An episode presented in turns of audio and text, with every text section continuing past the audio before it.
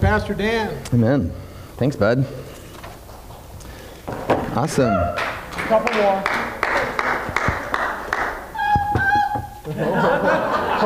Yikes.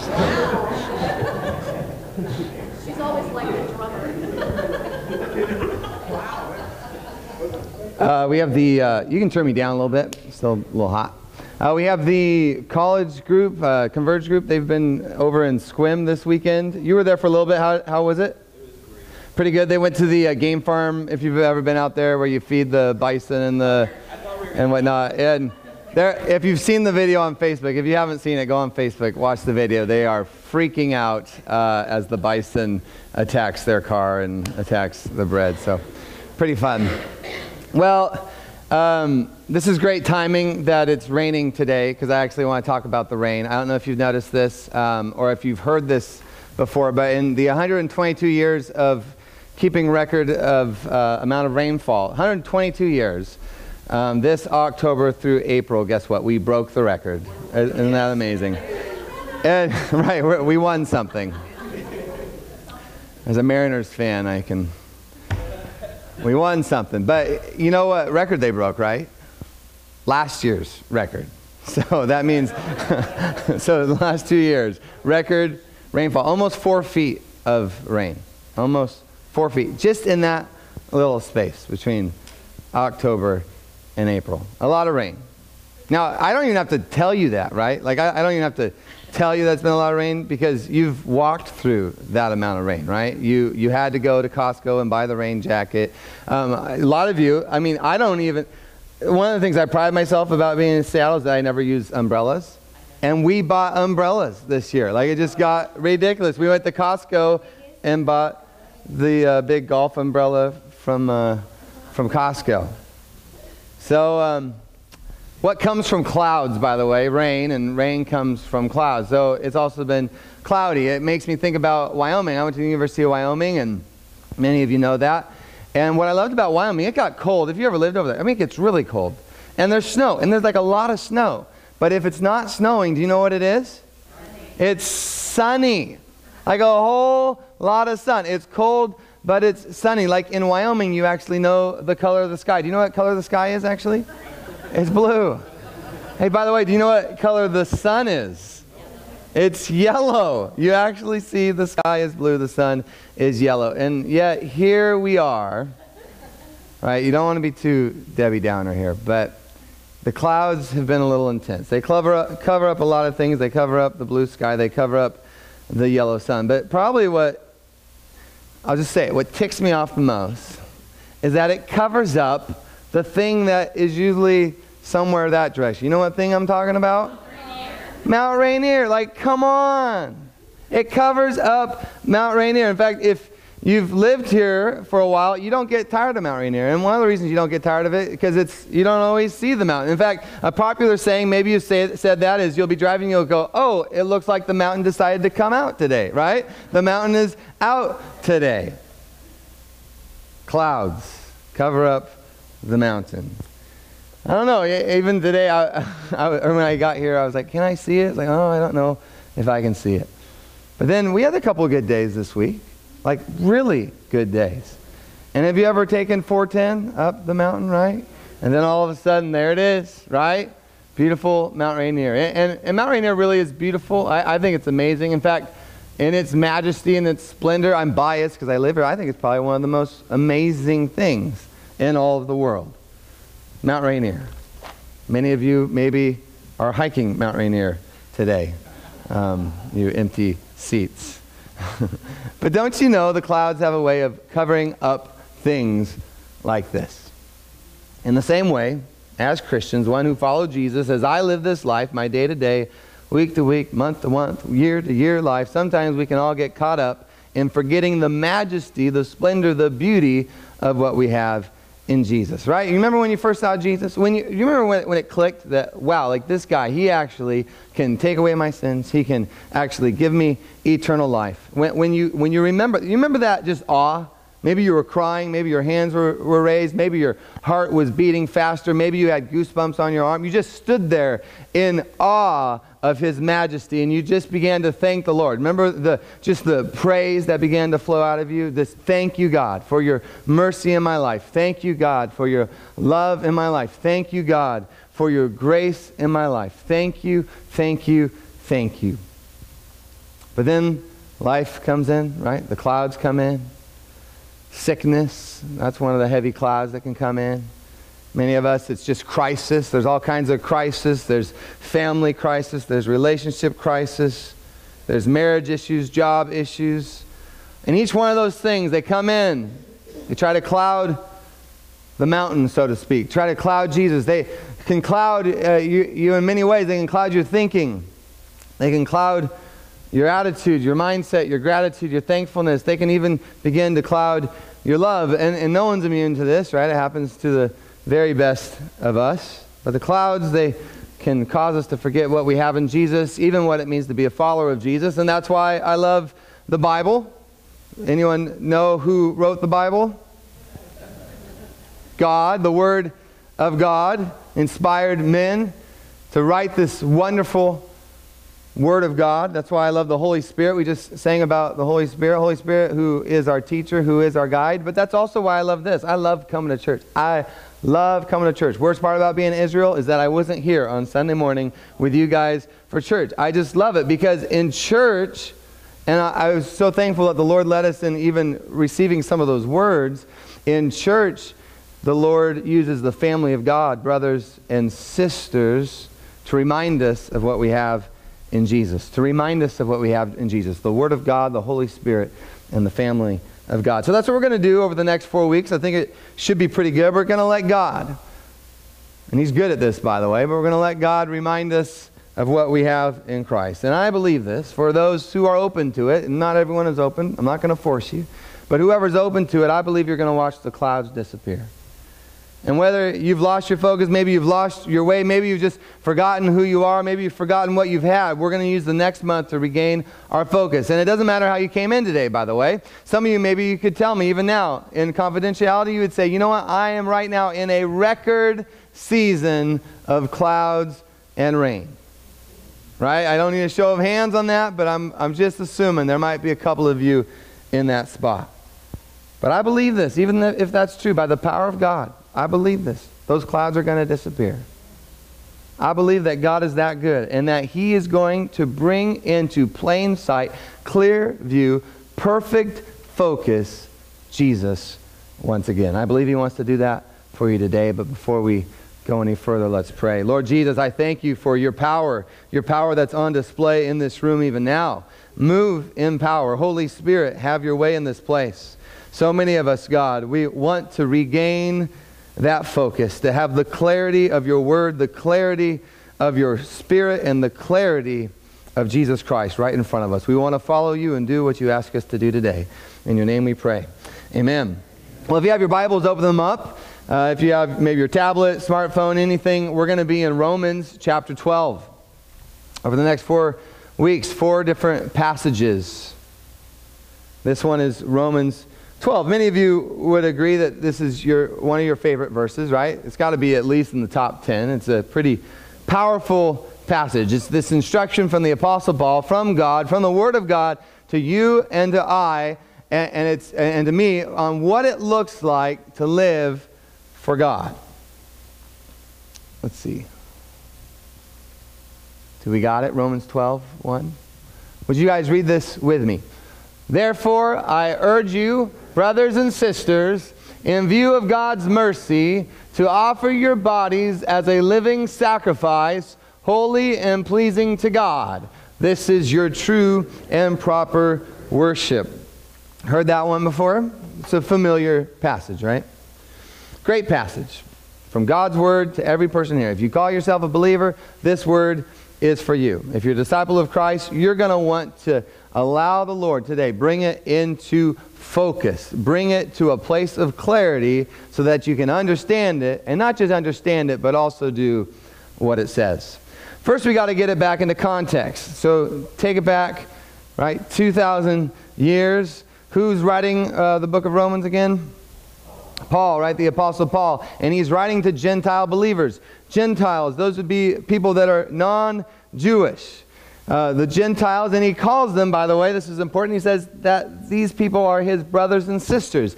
If they're his brothers and sisters, that makes them family, right? So they're non Jewish members of the family of God. But hear this first line offering your body as a living sacrifice in view of God's mercy. Great verse, right? I think it's a great bumper sticker. You could put on a t shirt. I'm for all that stuff. Um, a great place to put verses in the bathroom just because it's one of the more frequent places you visit and a good time to memorize the word. But, anyways, in view of God's mercy, offering your body as a living sacrifice. Great verse. I kind of feel, and I, I, as I was walking through it this week, I think it has lost its punch just a little bit when you don't understand the context.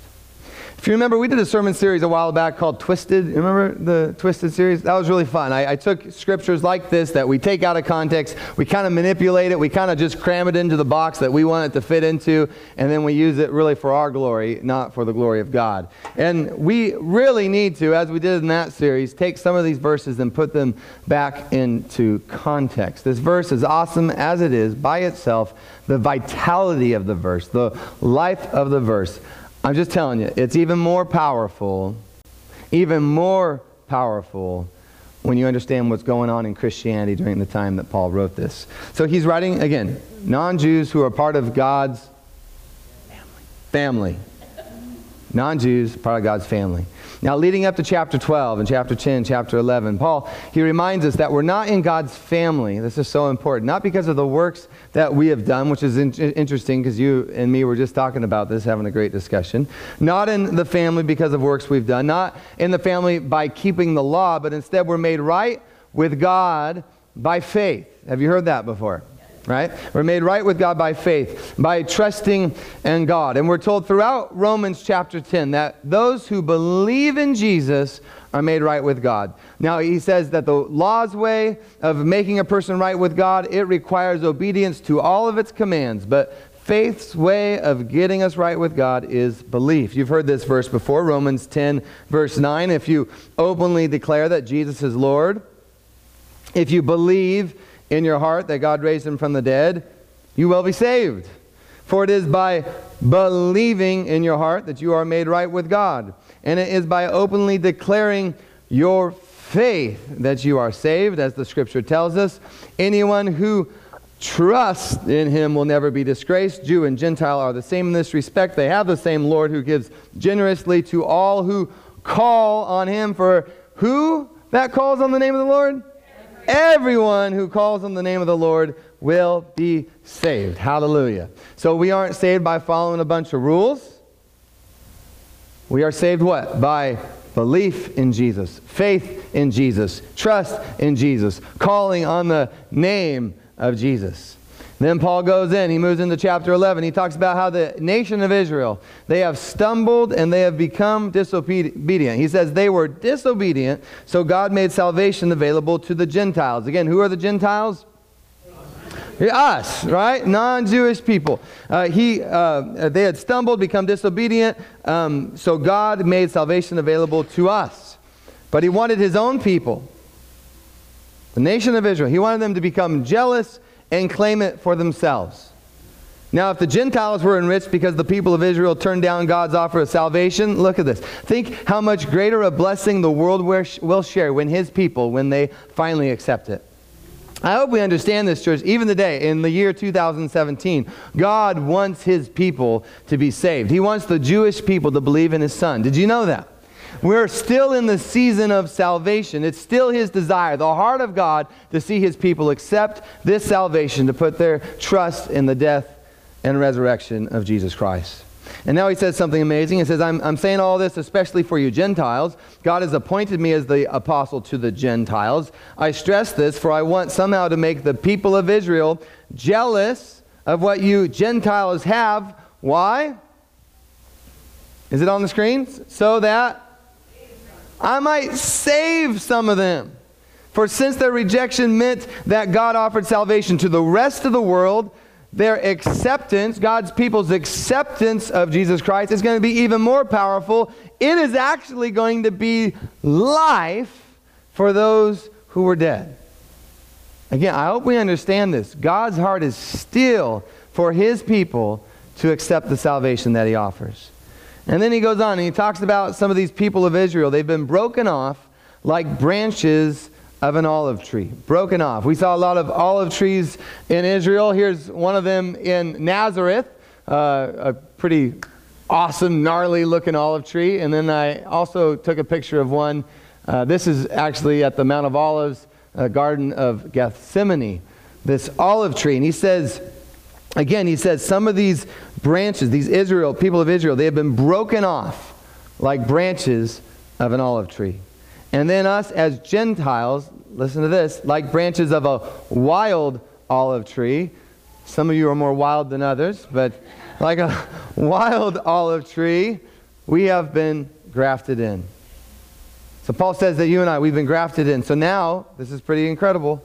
It says, Now you also receive the blessing God has promised Abraham and his children, sharing in the rich nourishment that comes from the root of God's special olive tree but you must not brag about being grafted in to replace the branches that were broken off. You're just the branch, not the root. Well, you may say those branches were broken off to make room for me. Yes, but remember, those branches were broken off because they didn't believe. Everybody say believe. believe. They didn't believe in Christ. And you are there because you do. Say it with me. Believe. So don't think highly of yourself, but fear what could happen. For if God did not spare the original branches, He's not going to spare you either. Notice how God is both kind and severe. He's severe toward those who disobeyed, but He is kind to you if you continue to trust in His kindness. But if you stop trusting, you will also be cut off. And if the people of Israel turn from their unbelief, here's the heart of God for His people, church. And if the people of Israel turn from their unbelief, they will be grafted in again. For God has the power to graft them back into the tree. Hallelujah. You, by nature, you non Jewish members of the family of God, you were a branch cut off from a wild olive tree. So if God was willing to do something contrary to nature by grafting you into his cultivated tree, he will far more eager to graft the original branches back into the tree where they belong. Again, I hope we're understanding this. I, I want to be able to teach the word this morning that if you believe in the Lord, whether you're a Jew or Gentile, by believing in Him, guess what? You're grafted into the tree. Guess what? You call on the name of the Lord, you will be saved. You believe in Him, you're grafted into the tree.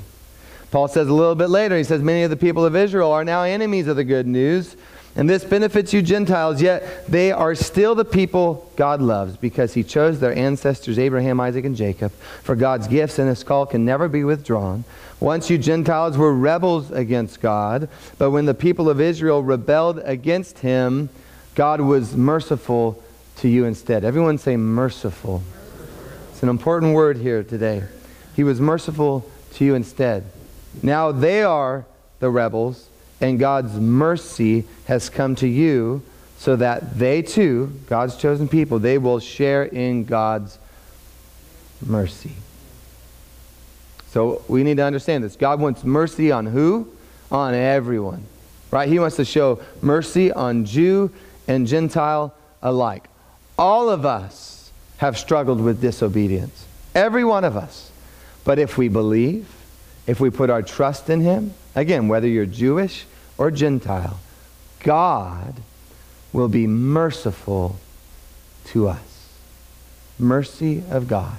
And then we move in to the passage for today. Therefore, I urge you, brothers and sisters, in view of God's mercy to offer your bodies as a living sacrifice, holy and pleasing to God. This is your true and proper worship. I offer my body as a living sacrifice, holy and pleasing. Why do we offer our bodies as a living sacrifice? Because of God's mercy, in view of God's mercy, as you consider what God has done for you, as you consider what Jesus Christ has done for you, as we consider His mercy, the heartbeat of God, the love of God, His willingness to graft us in, that we might even receive the blessing that God promised Abraham and his children as we accept this gift of God, our response to His love, His grace, His mercy is to give Him offer him everything in return. Therefore, in view of God's mercy on my life, I offer my life, my body as a living sacrifice to the Lord,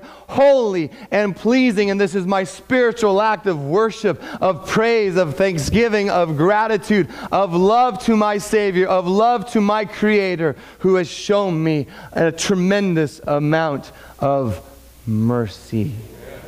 I think the punch comes back a little bit, right? The vitality of that verse. It's great on its own. But when you begin to see it in context, because of the mercy of God, what do we do? We worship the Lord. In light and view of what He has done, we worship the Lord. And so we got to get this kind of straight today, clear this up. So our worship of the Lord, our, our holy and pleasing life, this isn't an attempt to get to God. We got to understand that. Right? You don't live this holy and pleasing life to try to find God, right? To kind of make your way up and now give me mercy. Now, lots of us do that. You ever got stuck in that before? I've done that before. Just give me the 10 rules and I'll follow the 10 rules and then I'm like, ta da, now shower me. But it's flipped, isn't it? it, it you actually got to flip that. Instead, our behaviors, our actions, our day to day, week to week, month to month lives are not an attempt to get to God, but all that we say, all that we do is actually a result of already being with God. Right? You're with God. Why? Because you believed. You put your faith in the Son of God. You put your trust in the Son of God. You called on the name of the Son of God. And God now has been merciful upon you. And because of God's mercy on your life, you're now grafted into the tree. Because you're grafted into the tree, guess what? You're a part of the family. And that kind of rhymes. You could write a song. That's cool. But you're a part of the promise. And in light of this truth, now you just give it all back to Him. You worship the Lord. So your life, in view of His mercy, it's a living sacrifice, holy and pleasing, an expression of praise, gratitude, thankfulness, worship to the Lord. Tracking with me? I hope you also caught the phrase living sacrifice. It's kind of one of those Christianese sayings. We kind of, it kind of makes sense inside the church building. You start talking about being a living sacrifice to your non Christian friends, you might scare them just a little bit. Here's a knife, here's an altar. Good luck, buddy. It's, it's, it's going to be a little confusing to them. But he says that we are to offer our bodies as a living sacrifice. And I think most of us understand that, understand what he's saying. But a question for us to consider is this it's a good question. Is God receiving the entire sacrifice of your life? Right? Is God receiving the entire sacrifice of, of your life? In the Old Testament, when the animals were sacrificed on the altar, and I, I have a picture of a replica of the altar. Um, this was a replica of uh, a tabernacle and um, or the tent of meeting, and you see the uh, altar right there. I think I have another picture too, maybe a little clearer, just a replica. So the altar, when when the altar's the animal, you know, lambs taken to the altar, did they just did they just kind of take a leg or an arm and then let the animal live and you know walk away just with three legs instead of four legs? No, the animal died. I, and I, I'm sorry if that hurts. It hurts. I get it. And it was a neat lamb. But they had to die.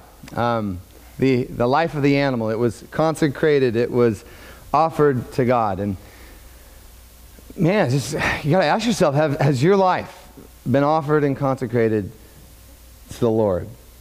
Because if you're going to identify with this passage, again, it's a great passage, yay, all of us as Christians, we should follow this passage. But if you're going to identify with it, then you can't play the game. Maybe you've played this game before where you just kind of give the Lord a part of your life, right? A leg of your life or an arm of your life.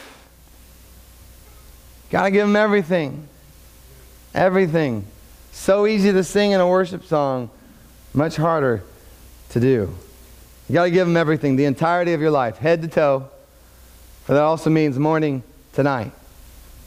Sacrifice, not just part of it, but all of it, presented as worship to God. And have you heard, some of you have heard of this guy, uh, General William Booth. He founded a pretty amazing movement of God, right? Anyone know? Salvation Army, that's right. Listen to what he says. They asked him, uh, William, why has your ministry been so successful? And this is what he answered. He said, Because God has had all there was of me to have. I love that. Because God has had all there was of me to have. Consider your own life. Can you say that God has had all there is of me to be had? Have you given him everything? So, not just a foot, not just an arm, but your entire body. Not just a day, by the way, not just a moment, but your entire life. Again, this offering, this sacrifice is not to get to God. It's not to find God. It's not even to enter the presence of God. Now, you actually do get to be in the presence of God because of a sacrifice. Did you know that? But it isn't because of your sacrifice. You get to be in relationship, presence of God because of whose sacrifice? Jesus' sacrifice. You get to be in the Lord's presence not because you gave everything, but because who gave everything? Jesus. But now, in light of this good news of Jesus' perfect sacrifice, where he gave everything by believing and trusting in his death and resurrection, you and I are now in a right relationship with God, reconciled back to God, and in light of his mercy, grafted into the family. Now, may we, every one of us, present our bodies, all that we are, and give it back to the Lord, holy and pleasing, a spiritual act of true and proper worship. And what does that look like? I mean, it sounds good. I, I, think if, if you believe Jesus and you hear me talking, I'm talking the Word of God. It's resonating, right? I mean, it's stirring within you. There, there should be goosebumps on your hair right now. There should be a compelling motivation within you. Like, yeah, I want to live for the Lord. I want to give my life to God. Because that's just what the Word does. It fires you up. But then what does it look like, right? I mean, it sounds good. I was thinking about this week, like, man, that sounds good. But how do you do it? How do you do it? Well, Paul says in the very next verse, says, You want to live for the Lord? You want your life to be holy and pleasing to God? Do not conform to the pattern of this world, but be transformed by the renewing of your mind. And he says, Then you'll be able to test and approve what God's will is, his good, pleasing, perfect will.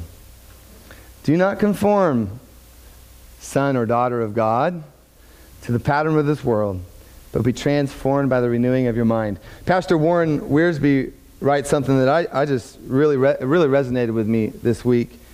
This is what he said. He said, For many years I've tried to begin each day by surrendering my body to the Lord. You know, living sacrifice, right? Present your body to the Lord. He says, Then I spend time with his word and let him transform my mind, prepare my thinking for that new day. Then I pray and I yield the plans of the day to him and let him work as he sees best. I especially pray about those tasks that upset or worry me, and He always sees me through. He continues, He says, We must start the day by yielding to Him our bodies, our minds, and our wills. The Spirit of God transforms your life by renewing your mind, but He cannot do this unless you give Him your body. I think that's really good. And he says, if you begin each day by surrendering your body, mind, and will to your Lord, you'll make a great deal of difference in what you do with your body during the day. And I've no, I, I think the reason it resonated with me because I've noticed that in my own life. I, I want to be a living sacrifice. I, I love Jesus, but I've noticed when I don't start the day in the Word, when I don't start the day in prayer, it's amazing how quickly I can get off track and, and actually quite conformed to the world. I know no one else struggles with that. Um, you can just uh, throw stones to me later, but um, just it's amazing how quickly I can become conformed to the world. And here's my problem: I love to work. I love to work hard, and sometimes I just get up and right away I, I start running. I just start working. Anybody else like that? You just get up and just boom, you know, up and running. But when I don't give time for my mind to be renewed, it always catches up to me. Always. And this is how it plays out on those days. I find myself somewhere in the early afternoon between noon and 2 p.m. having to go to the Word, having to pray to God. And again, these are on the days when I don't intentionally spend time in His presence. And I, it's this afternoon, God, please rescue me uh, session that He allows me to have with Him from time to time.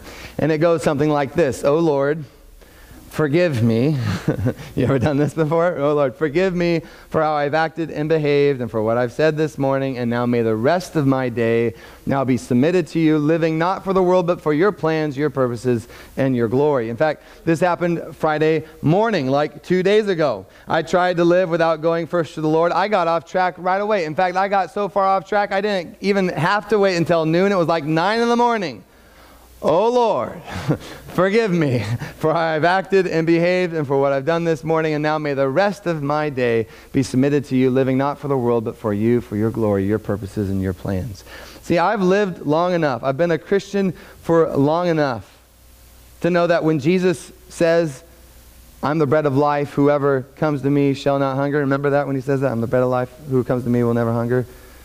I've lived long enough to know that I need that daily bread right? And some of you that have been Christians long enough, you just know that. Like, I need the bread that only Jesus can provide. I need a good breakfast. Without that, I'm going to go hungry.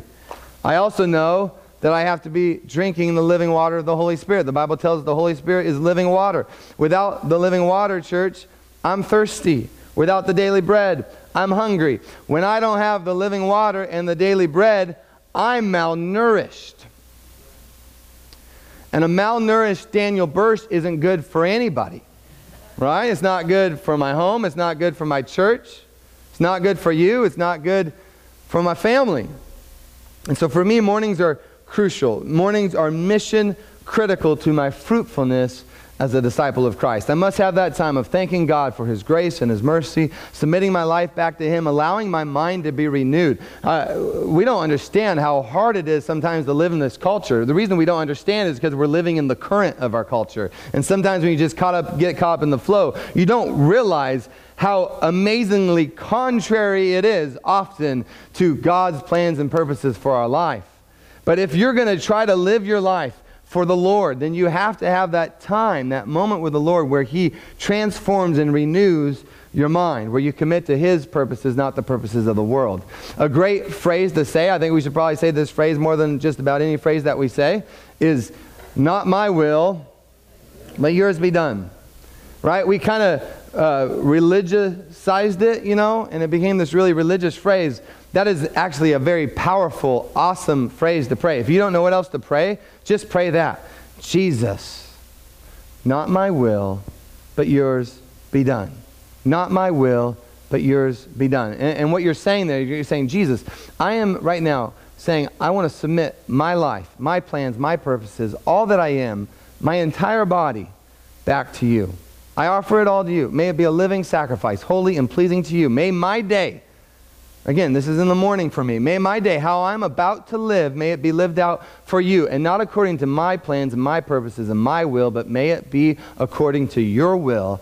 Now, may it be all that I am, may it be worship to you. And that's going to be a good day. Do you know that? That's going to be a good day. Now, it doesn't mean bad things aren't going to happen. Bad things happen all the time. Doesn't mean you're not going to get a flat tire. Doesn't mean you're not going to get the grumpy email or whatever else life decides to throw your way. But even how I respond to those negative things, it's different. It's different when I commit out loud, when I dedicate my life on that day to be a living sacrifice to God. It changes my mindset, it affects my heart, it gives me the opportunity to hear from God and now walk into His will for me on that day. Right? And if you've been walking with the Lord for any amount of time, again, it's resonating within you. You know what I'm saying is true. Absolutely. Absolutely. And maybe your time, by the way, where the Lord looks and sounds different. And that's fine. It doesn't have to look like my time with the Lord. This is a personal relationship with God. But the point that I want to make, and hopefully I'm making here, is that you and I, we're not tricking anybody, right? We, we know the difference between when you're spending the quality time with the Lord and then when you are not. And what we all have to understand is that when you're not offering your day to day life to Jesus, it can all get a little cloudy and we can begin to lose our focus. We can even begin to lose our way. But I believe right now, 10 a.m., it's time for the clouds to part. So we're going to read this together. This time we're going to read Romans 12, verse 1 and 2. Therefore, I urge you, brothers and sisters, in view of God's mercy, to offer your bodies as a living sacrifice, holy and pleasing to God. This is your true and proper worship. Do not conform to the pattern of this world, but be transformed by the renewing of your mind. Then you will be able to test and approve what God's will is his good, pleasing, and perfect will. Hallelujah. And so, this is what I want to leave us with today. And, Mary, if you want to come on up. Most of you in this room, if I asked you if you were a Christian, you'd probably say yes. And yet, how many times in our lives, and this is, again, for all of us, our mouths say one thing, but our actions say another.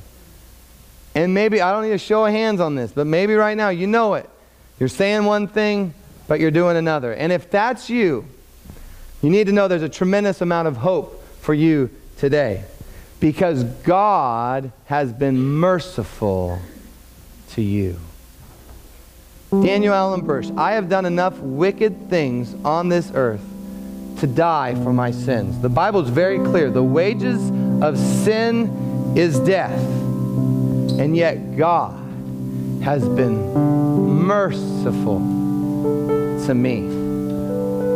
There are things that you and I have done that are so far removed from the holiness, from the perfection that God demands, and yet God, He has been merciful to us. He's demonstrated His love, His grace, His mercy through His Son Jesus Christ, so that if we might believe, trust, put faith, and call on His name, we will be saved. And so, in light of this mercy, Today, I, I, it's the perfect day to dedicate your life back to Him. So, regardless of how you came into this moment, you can't change the past, right? You're powerless to go back and change all the things that have already happened. But this moment, in this moment, today, you need to know you actually have some power. You're actually more powerful than you realize because in this moment, you can choose, by faith, you can choose to live for God.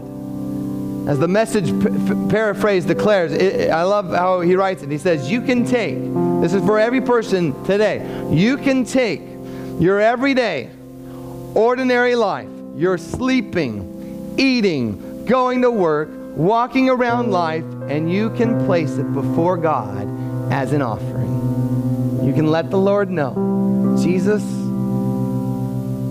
not my will, yours be done. Jesus.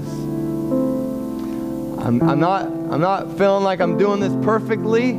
I feel like I'm tripping up a lot, but I want you to know that today, my body is yours. I want my life, all that I am, to be a living sacrifice to you.